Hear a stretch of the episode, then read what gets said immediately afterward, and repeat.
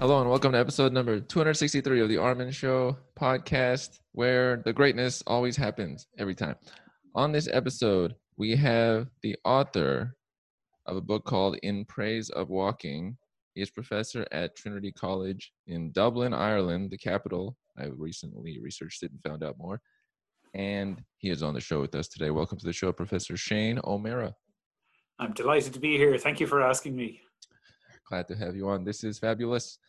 Now, I always like to look in detail. That's what I do. I've checked out some of your research as well as the book. I like to look in total because I'm very much about people and how they got to where they are. That's always something I like to look at. How did you get into the field of neuroscience, research in relation to the brain, motion, things of that nature? How did you get to where you are? So, um, that's a great question, um, and the details. I, I, will skate over the details quickly, so not to take up too much time. But uh, I, I, can point to a single incident, which I think is is a, reasonable one. My parents went on a holiday to the U.S. when I was a kid. I was a teenager, and my dad brought back a load of books from the states.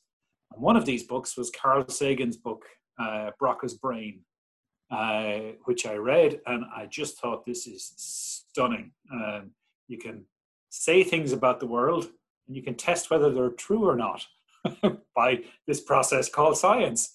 Um, and uh, after that, I, I, really was very clear that I wanted to pursue some sort of a career in science, um, and uh, the brain was really the thing I wanted to try and understand because we didn't really know much about it. So that that's the long and the short of of uh, my interest in the area. Um, then I did the usual things. I went to college. I did a, a doctorate, and uh, I was lucky enough to be appointed to uh, a faculty position uh, where I've been able to do my work um, and be supported by grant giving agencies.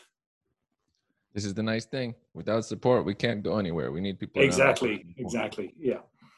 I always think about the web, and then you have to have the web supporting you in some way. Now, you are in Ireland.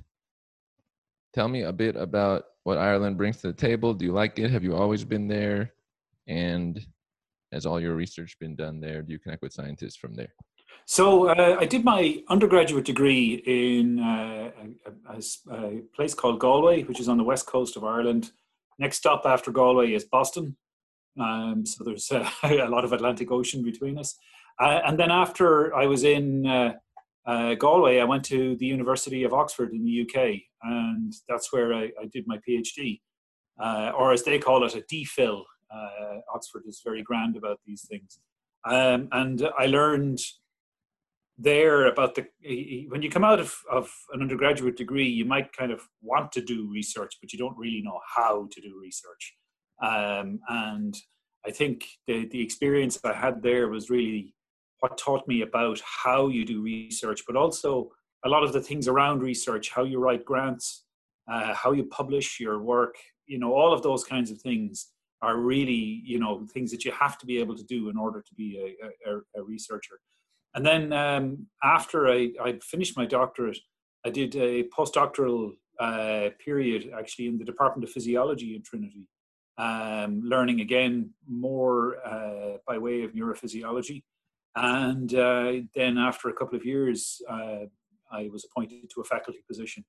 And uh, then I got onto the merry-go-round that we're all used to of graduating students and looking for grant money. There's never enough, and all, all of those kinds of things. Hmm. One thing there you point out what is the biggest difference between the thought of what research would entail versus what it ends up entailing for someone, let's say they were 10 years old right now, trying to separate yeah. the two? So that that's a really good question. Uh, I think you know one of the things that you have to get used to with research is being wrong. Um, what you think, uh, what you guess ahead of time. If you're lucky, you might get it right some of the time, but most of the time, nature is much more subtle than you are. And what seems obvious at one point in time to be correct, the received wisdom, all of that kind of thing, uh, can be upset quite badly uh, because of somebody coming along with a new perspective, uh, with a new new uh, way of doing things, new data. So you know, neuroscience, for example, has has been revolutionized uh, in all sorts of ways over the last uh, 20 years. We, we now have astonishing brain imaging machines, for example, so you can visualize the brain at work. Um, and you, you learn all sorts of things that aren't obvious ahead of time. So, you know, there's a, a, a an amazing discovery uh, made in, in uh, Washington University in St. Louis, which I think should attract a, a Nobel Prize, and, and perhaps it will and this uh, is something that about the brain that nobody had ever thought about. So if you think about the conversation we're having here, mm-hmm. uh, you're focusing on what I'm saying, uh, and I'm focusing on what you're saying. So we're zooming in on the details. Now, imagine after we've we've talked, um, you might think it back over the course of the conversation. You might think about what you're going to do tomorrow, all that kind of thing. So turns out that kind of mind wandering occupies about 40% of your waking life. Uh, you know, this kind of zoom out on things. And when you put people in brain scanners and you observe them, when you just tell them, just lie there and do nothing, it turns out the brain is possibly more active when people are given that instruction to think of whatever they feel like. Uh, because what they're doing is, is traveling along what's called a mental timeline. They're going back into their past, they're going into their future, they're thinking about who their friends are, what who said what to who. They're planning about tomorrow or next week or all, all of these kind of big picture details. And it turns out you have a humongous network in the brain, which is called the default network because it's on so much. Um, and, you know, 20 years ago, and it's churning away all the time. Uh, but 20 years ago, we didn't know that such a thing existed. We had a, a much different view um, of how the brain works. So you, you can have revelations like that that just change the way everybody looks at a phenomenon. That is a cool concept. I like the churning away. We do all this processing behind the scenes of mapping out. It's very valuable when we. That's why I was recently reading about journaling or something where you write out your thoughts or you put things into play. Then your background churning machine starts working on that. Exactly, uh, and and you know if you look at the kind of front end of that, uh, what we do is construct uh, what psychologists call a narrative self. We tell ourselves our story of ourselves, and journaling turns out actually to be a really valuable way of figuring out things about yourself and where you're going, mm-hmm. Or like where you've been, or where you've both. I saw that actually in some of your research. They talked about that, where you're going versus where you have been as far as physically, and then also like with rats, they make a mental model of their region and um, they can recall certain sections. We do a lot of that. The more we do of that, suddenly we're superpowers in a way. Yeah. Yeah. This is a great thing. Now, one thing I have to point out: this was a, uh, when I was looking at your works. I had never heard of a brain section called the subiculum. You have done research on the subiculum. That's cool because I know some brain sections, the hippocampus and the cerebral cortex and the prefrontal cortex and things. And so I saw that and I was like, there's a lot of um, this is new. Uh, can you tell us, just for variety purposes, what is the subiculum and yeah. how do you look at the brain regions in total? So um, the, you've mentioned the hippocampal formation, and the hippocampal formation is, is a major hub for memory in the brain, um, and uh, it plays a, a, very, very key role in memory. However, uh, and lots of effort has gone into trying to understand what the, the hippocampus or hippocampal formation does. Uh, but the key point about the hippocampal formation is that it just doesn't sit there by itself. It talks to other brain regions and receives information from other brain regions. And two major brain regions it receives information from uh, are a part of the brain called uh, the retrosplenial cortex, which is a big piece of tissue that runs down the midline of the brain. And another is a place called the anterior thalamus, which is a big, huge lump of tissue in the middle of the brain um, and it sends fibers to, uh, these two regions, among others, send fibers to and from the hippocampal formation. However, uh, they don't go directly to the hippocampal formation, they go through this structure called the subiculum. Um, and it turns out from our work and, and from work other people have done that the subiculum actually, which has been overlooked as a, a brain region, uh, plays a really, really key role in regulating memory. Because uh, if you damage the inputs or have damage to the inputs to the subiculum, particularly from the anterior thalamus, uh, you end up with a very, very dense amnesia. Uh, so it, it clearly has some role in integrating information from different parts of the brain along with information from the hippocampal formation. And the kind of view that we're starting to come around to, it used to be thought, uh, so if, if, you, if you look at the history of kind of studies of people with brain damage, it used to be thought that uh, the hippocampal formation kind of had a role of, of holding information online for a period of time and was gradually transferred out to the cortex. Um, and that, that's where information was stored. Uh, and then there was a competing view that uh, actually what the, the cortex and hippocampus did was kind of compete with each other. They were complementary learning systems. One was fast, one was slow. And uh, uh, through a process of sleep over days, gradually you would lose your hippocampal memory and it would become a cortical kind of memory. And the view that we've now been arguing for is, is, is contrary to both of those views, this kind of hold it for a while view or this teaching the cortex view which is that there's actually two routes through the hippocampal formation. There's one which is the anterior thalamus, the subiculum, and retrosplenial cortex, and there's another which is the hippocampus, and then out to prefrontal cortex. And the view that I have now is that actually memory arises as the result of the dialogue between these two systems, um, the kind of coherence that you see uh, between these two systems, which is a very different view to the kind of old, uh, a slightly older view. Now, who's to say whether I'm right or wrong? The data. so we, we have lots more experiments to do. Hmm. So maybe a combination of both. Is that, by the way, the fast and slow related to like the thinking fast and slow in Daniel? No, no, no. It's a, it, it's it's it's a much uh, different. Yeah. Uh, it's a, it's a, a, much older view. Uh, one going back to about to the kind of 1990s, and it, it literally has to do with the hippocampus is seen as a fast learner and mm-hmm. the uh, cortex is seen as a slow learner. Um, so yeah, no, it's, it's, it's completely different to that. Okay.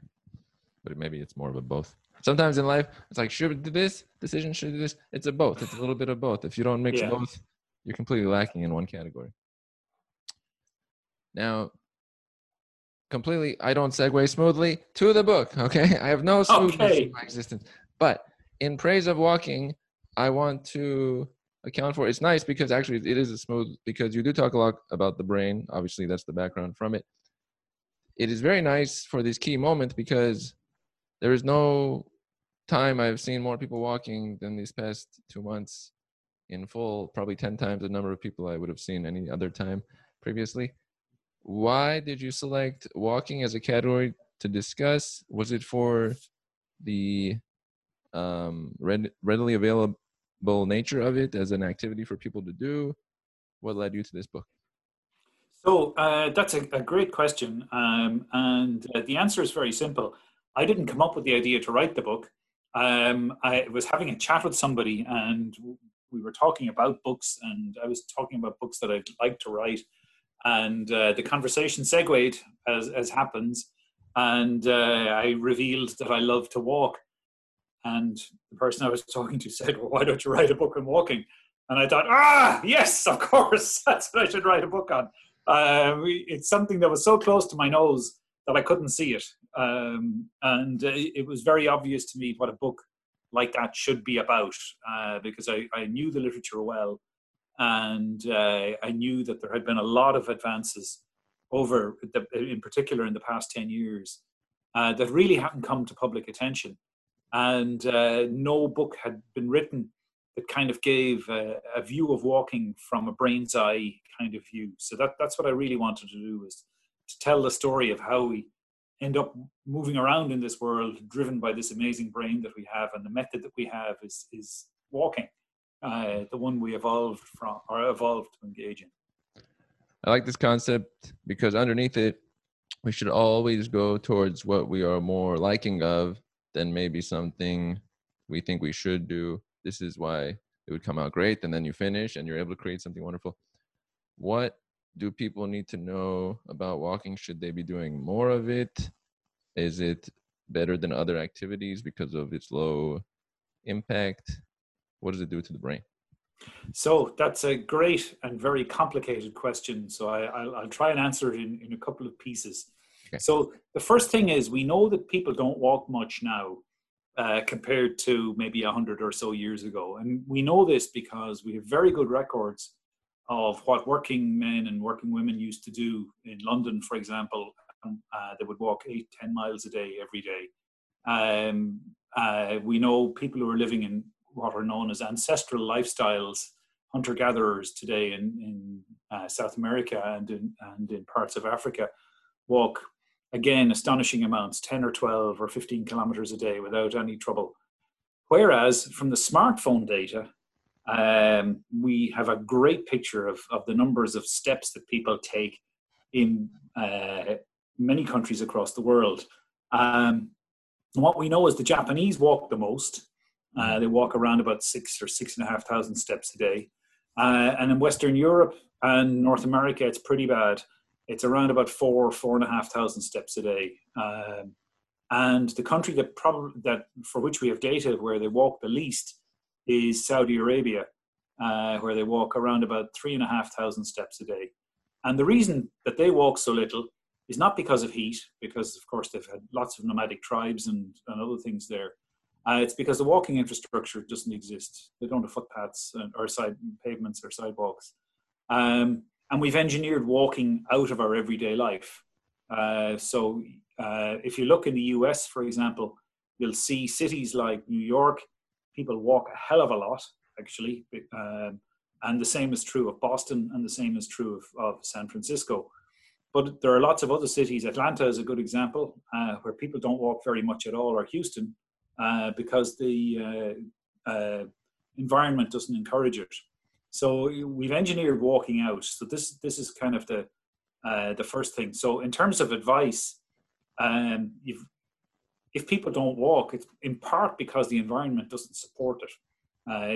If you can't walk safely because there, there's no sidewalk for you to walk on, well then that's a big big problem. So um, I've never been to uh, where you are. Uh, I'm just looking at the, uh, the, beautiful view behind you on, on the virtual screen. Um, but you, will know yourself from from walking around. I've, I've, been to quite a bit of California, but not. Uh, Los Angeles. Anyway, that's kind of worry about that again.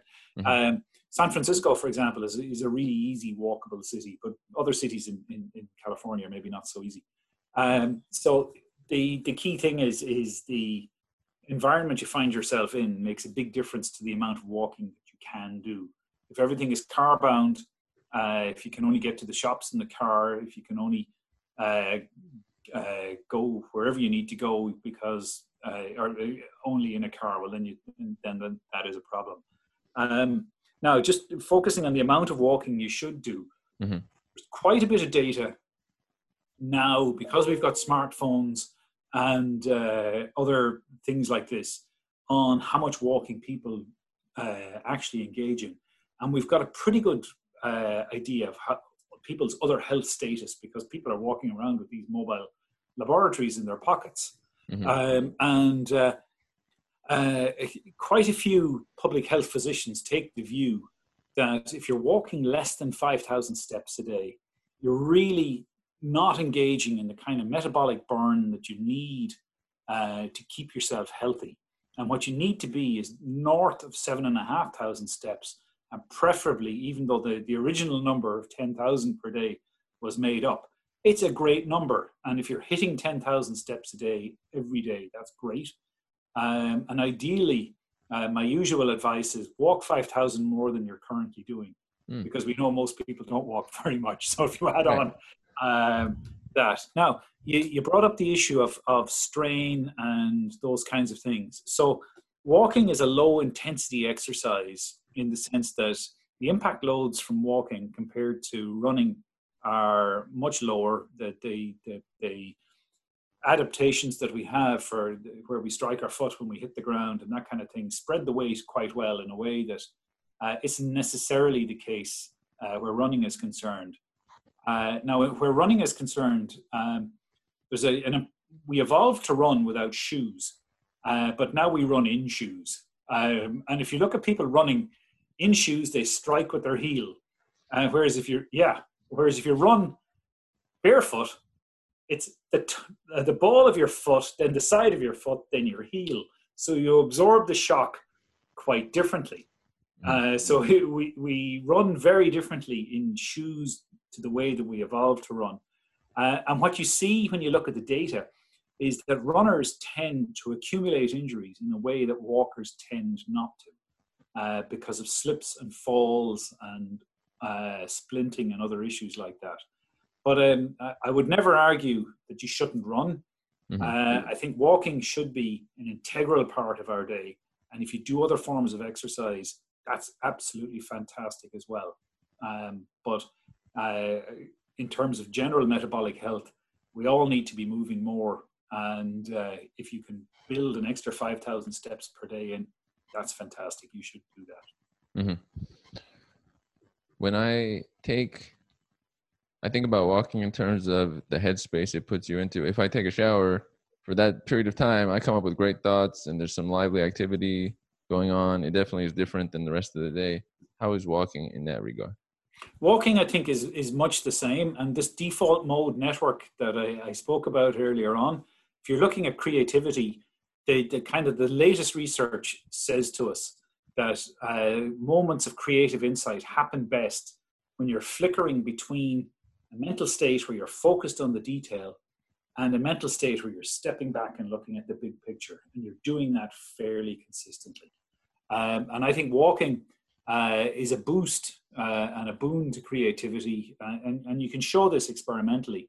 Uh, so uh, there's there's some great experiments have been done uh, by uh, Marily Oppezzo at Stanford University, um, and I think the, these experiments give kind of life to the, the view that you've just expressed that having a walk or you know that kind of thing gives you good ideas. So the idea is that you're brought to the lab and uh, you're handed a succession of common household objects, like, for example, a pen, pen. Cup, uh, whatever it happens to be.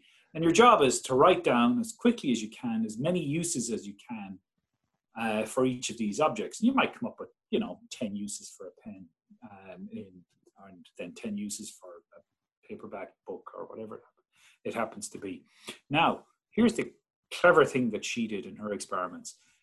She got people to either sit for 10 minutes before doing the uh, alternative uses task, or she got them to walk for 10 minutes and then do the task. And what she found was the numbers of ideas that people came up with about doubled in the group that walked compared to the group that sat. And because she's a really good experimental psychologist, she decided, well, we, we have to figure out exactly what's going on here. So she got people to sit on a chair on a treadmill or to walk on, on the treadmill and do the experiment again. And you got exactly the same result. The movement is the thing. Um, and in a beautiful twist, a, a group in Taiwan uh, recently did a, a, replication of this study, but instead of, of uh, looking at the, uh, the business of the, the treadmill, what they did was compare people in their early 20s to people in their early 70s. And what they found was that the group in their early 70s who walked for 10 minutes before generating ideas came up with twice as many ideas as the seated group in their 20s. So there's a 50 year age gap here. and uh, what it shows is that movement and walking in particular is a great boost to creative idea production. Um, and the more general lesson is when you're stuck, don't sit there, get up, move around, go for a walk. Right. That relates with that concept of physiology comes first and then Yes, exactly. We're afterwards. By the way, I like that. I think you mentioned in the book that based on um, walking, your age is almost based on your walking. I'm kind of butchering it, but uh, you don't get old until you're not walking anymore. As long as you're walking, it's really delayed. Yeah yeah I, I, actually it's funny when I, when I wrote that sentence I had this kind of idea. Have I heard something like that before? Uh, it turns out it was George Bernard Shaw the, uh, the, the, the playwright had actually written something along the lines of uh, you don't stop playing because you're old. You only get old because you stop playing. Um, and my idea was actually well you don't get old until you stop walking.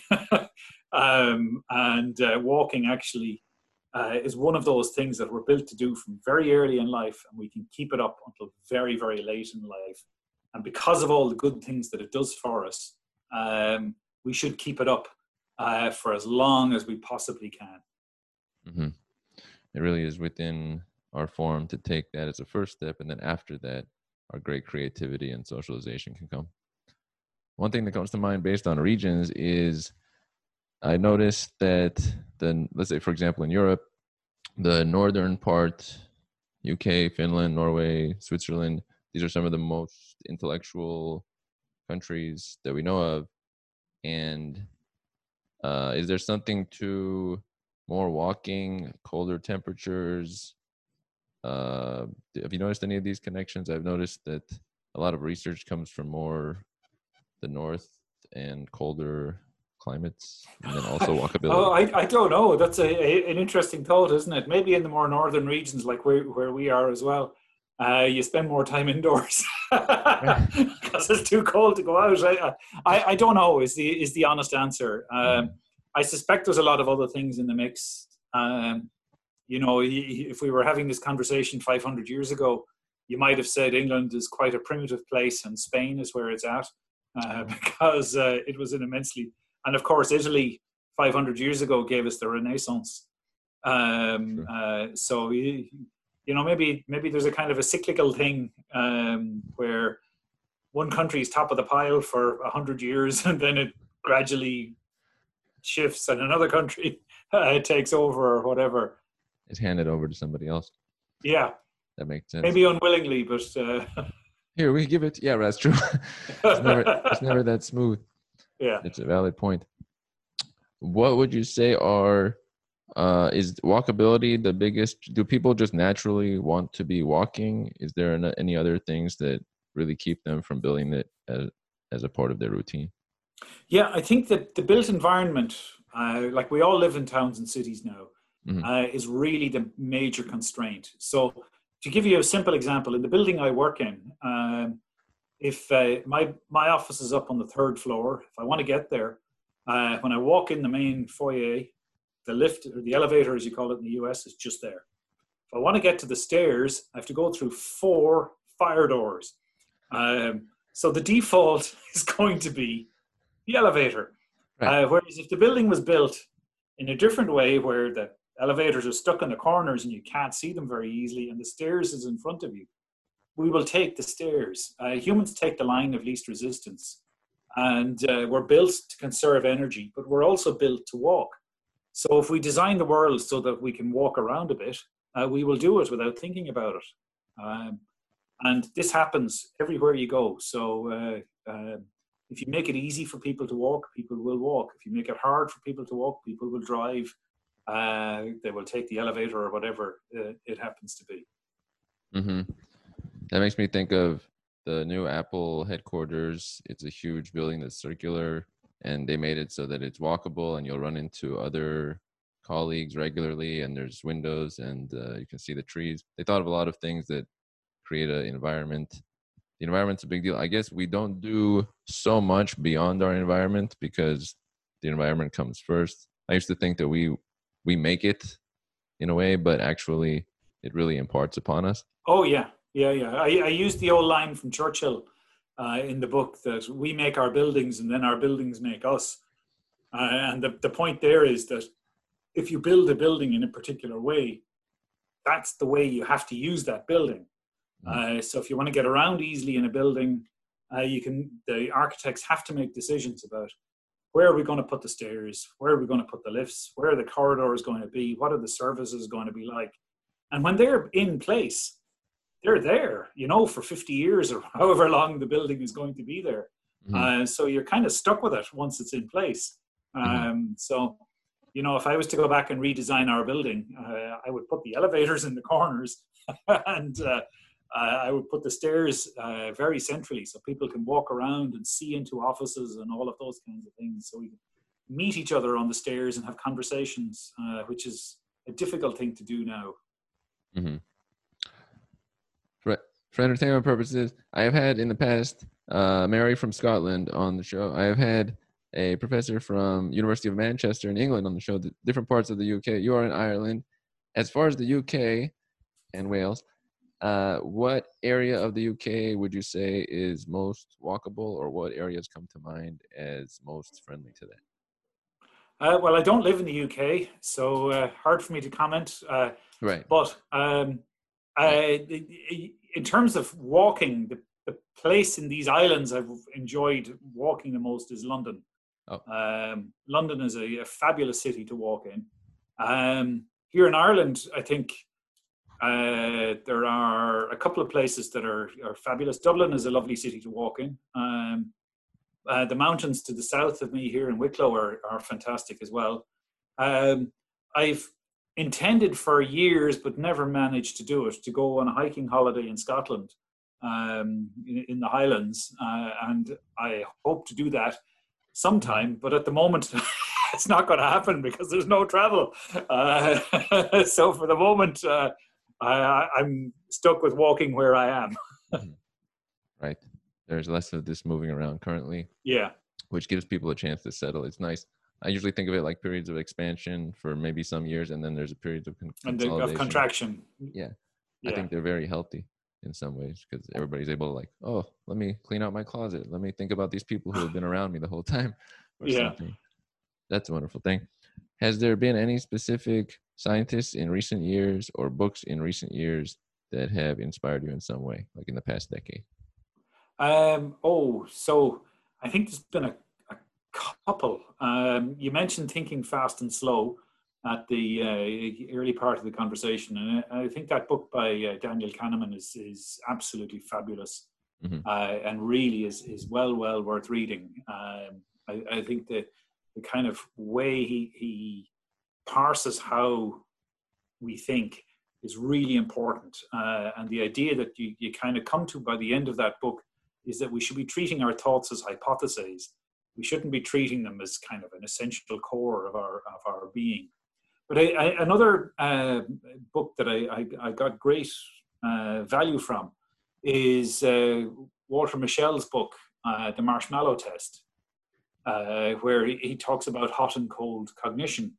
Mm-hmm. And uh, again, I, I, think the kind of key idea there is that um, humans have, have this marvelous uh, brain system that delivers answers really quickly and it can deliver it with emotional valence. And then we have this other slower system that comes along and puts the brakes on. Um, if the kind of core idea there is, of course, if we can just take a second before acting, because this is what our big frontal lobes are there for us to do. They just take a bit of time to to do it. Uh, we'll all benefit uh, uh, much more. And I think also just to, to pick on a Californian uh, who's, who's quite close to you, Robert Sapolsky, Stanford. Uh, his book Behave is uh, a really marvelous read. It, it, it's it's it's an absolutely cracking read from start to finish, um, and, I, and I would highly recommend that as a, as a book uh, for people to to uh, to read as well.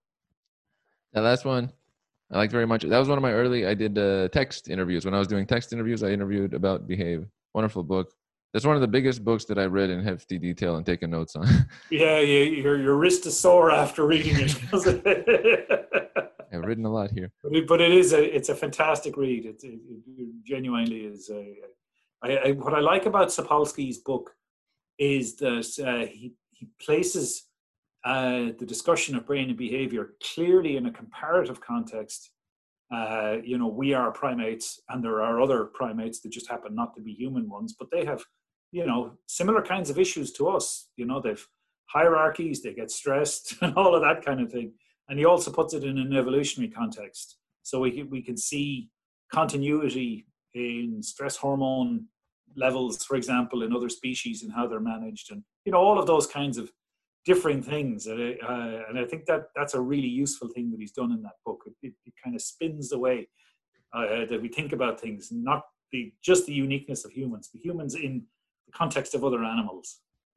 There's always a connected network. We can't discount that. It's a very important quality. Sometimes when we do things, it's like it's so binary and it's by itself. It's never the case one thing I wanted to go back to slightly because I just remembered it, but as far as um, the challenge of walking like if we make a robot to do walking it's very very super difficult. There was a computer game like five years ago where you had to like control the muscles to make something walk and everybody would fall when they tried to do it. Yeah it's terribly hard. Is that connected to how it gets the brain going? Because it's like a default system. The brain has to run all that so then it gets you back in like a cognitive state. Yeah so the, the, there's a, there's a lot of different things going on there, uh, and it, that's a horribly complicated question you've asked. I'm afraid, um, and I'll, I'll, I'll, try my best to give an answer. So, mm-hmm. if we look at how humans walk, uh, the first thing to say is that we don't come into this world as walkers. Uh, we come in basically helpless, uh, and we learn to crawl. And crawling is a really important developmental stage because you have to work the muscles of the shoulders in order to crawl, so the rotator cuffs get moving. Uh, you have to make mo- movements of the spine uh, in order to to to uh, to crawl, and you have to make uh, rhythmic movements of your knees and and your hips and all the rest of it to, to move around. Uh, and then when you start to to walk at around about let's say 12 months or so of age, um, this is a really tough process. Um, and a child uh, Karen Adolph at, at New York University has done very elegant work on this.